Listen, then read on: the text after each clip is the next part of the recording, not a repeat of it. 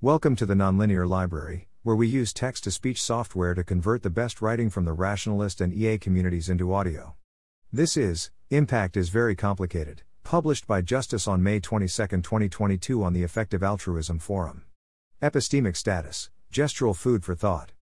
This is a post to aggregate a bunch of boring or obvious observations that are easy to overlook.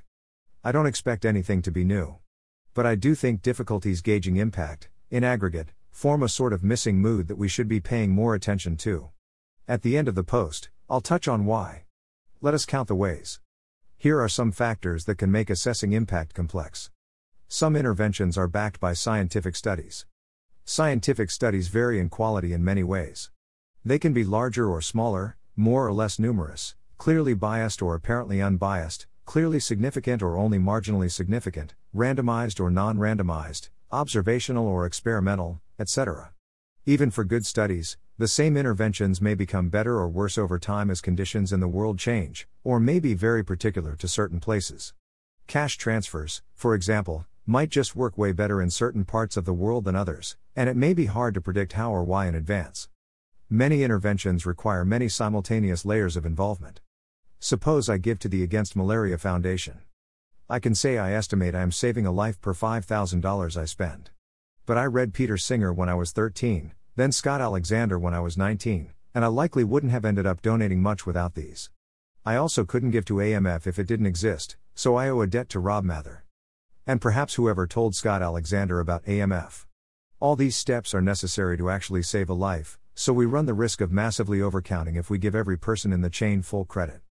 But there's no objectively rigorous way to decide who gets how much of the credit. Just using counterfactuals doesn't work, it may be the case that all of us are required and a single person out of the chain breaks it down. But we can't all get all the credit.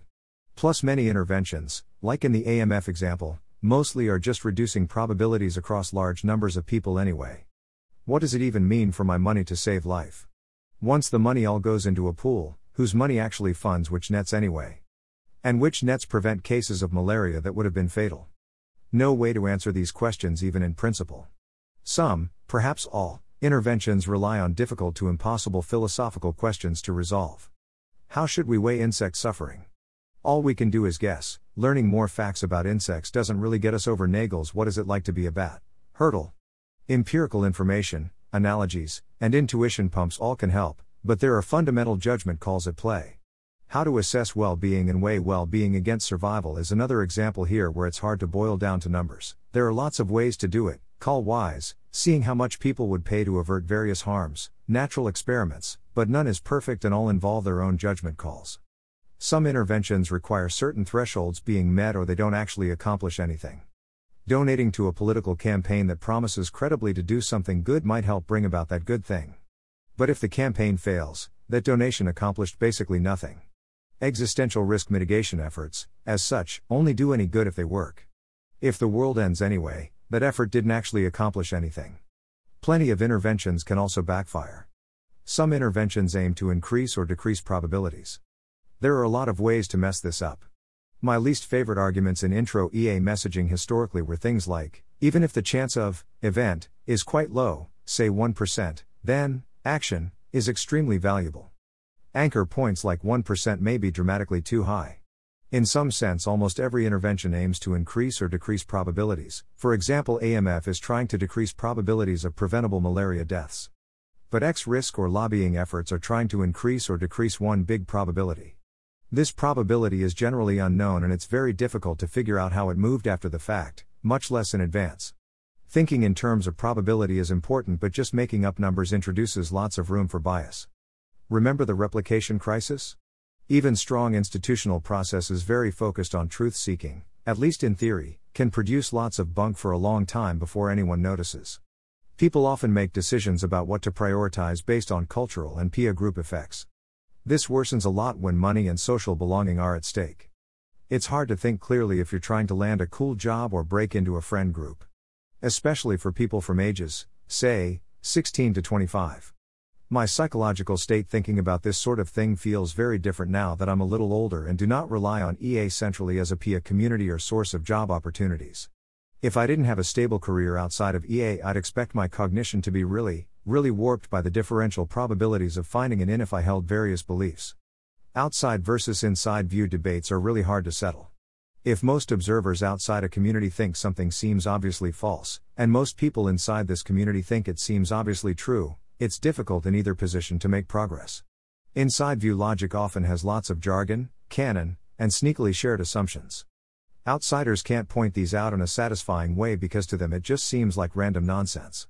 But outside view logic treats everything in the inside view as random nonsense, and some of it often contains good insights.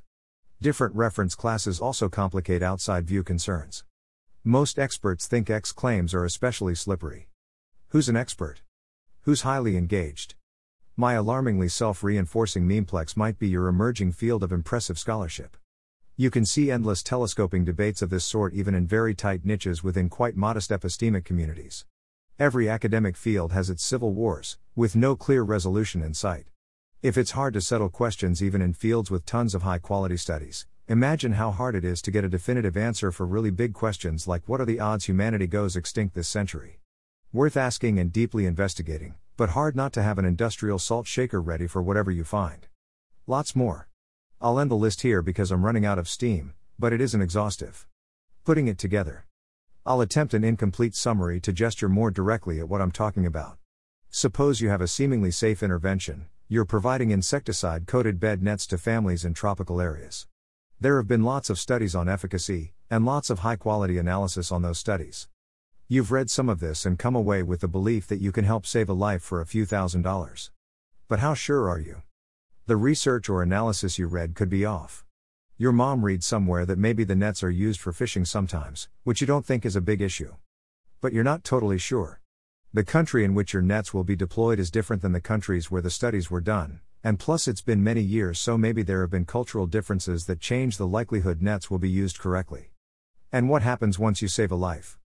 What's the new life expectancy of that person? How high variance is it? It becomes clear that there's a lot of value in really nailing down your intervention the best you can. Having tons of different reasons to think something will work. In this case, we've got. It's common sense that not being bit by mosquitoes is nice, all else equal. The global public health community has clearly accomplished lots of good for many decades, so their recommendation is worth a lot. Lots of smart people recommend this intervention. There are strong counterarguments to all the relevant objections, and these objections are mostly shaped like what about this edge case rather than taking issue with the central premise. Even if one of these fails, there are still the others. You're very likely to be doing some good, both probabilistically and in a more fuzzy, hard to pin down sense. So what? To some degree, I think it's worth remembering that epistemology is hard for its own sake. The world is really complicated and it's easy to cache too many foundational beliefs and see long chains of inference as obvious axioms.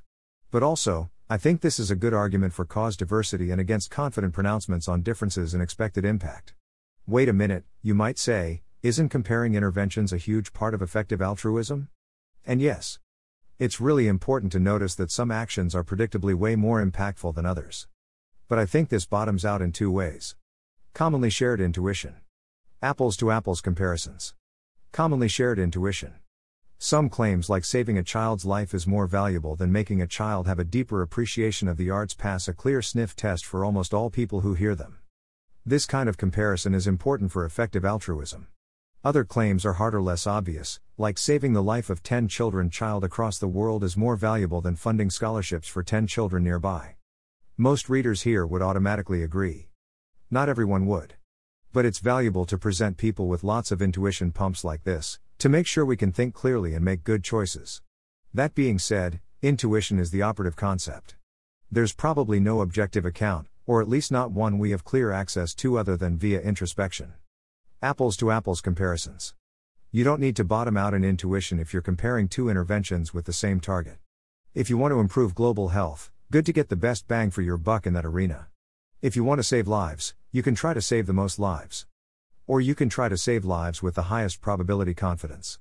Or some combination. But it's good to notice that as the difference between interventions grows, comparison get messy. Conclusion. It's very difficult to make pronouncements about relative impact that are both confident and accurate. Even canonical cases are really complicated under the surface. We should take care to let newcomers find their own paths, and give out the tools to think through the principles of EA using their own assumptions about the world. More diversity is better, here. And given how hard it is to get things right, I don't think there's any shame, or even necessarily an expected value hit, in choosing to play it safe. And speaking just from my own perspective, don't underestimate the epistemic value of having a full social life and career that do not depend on EA. You only really notice the pull of needing peer professional approval once it's gone, and you might marvel at just how strong it was. Thanks for listening. To help us out with the Nonlinear Library or to learn more, please visit nonlinear.org.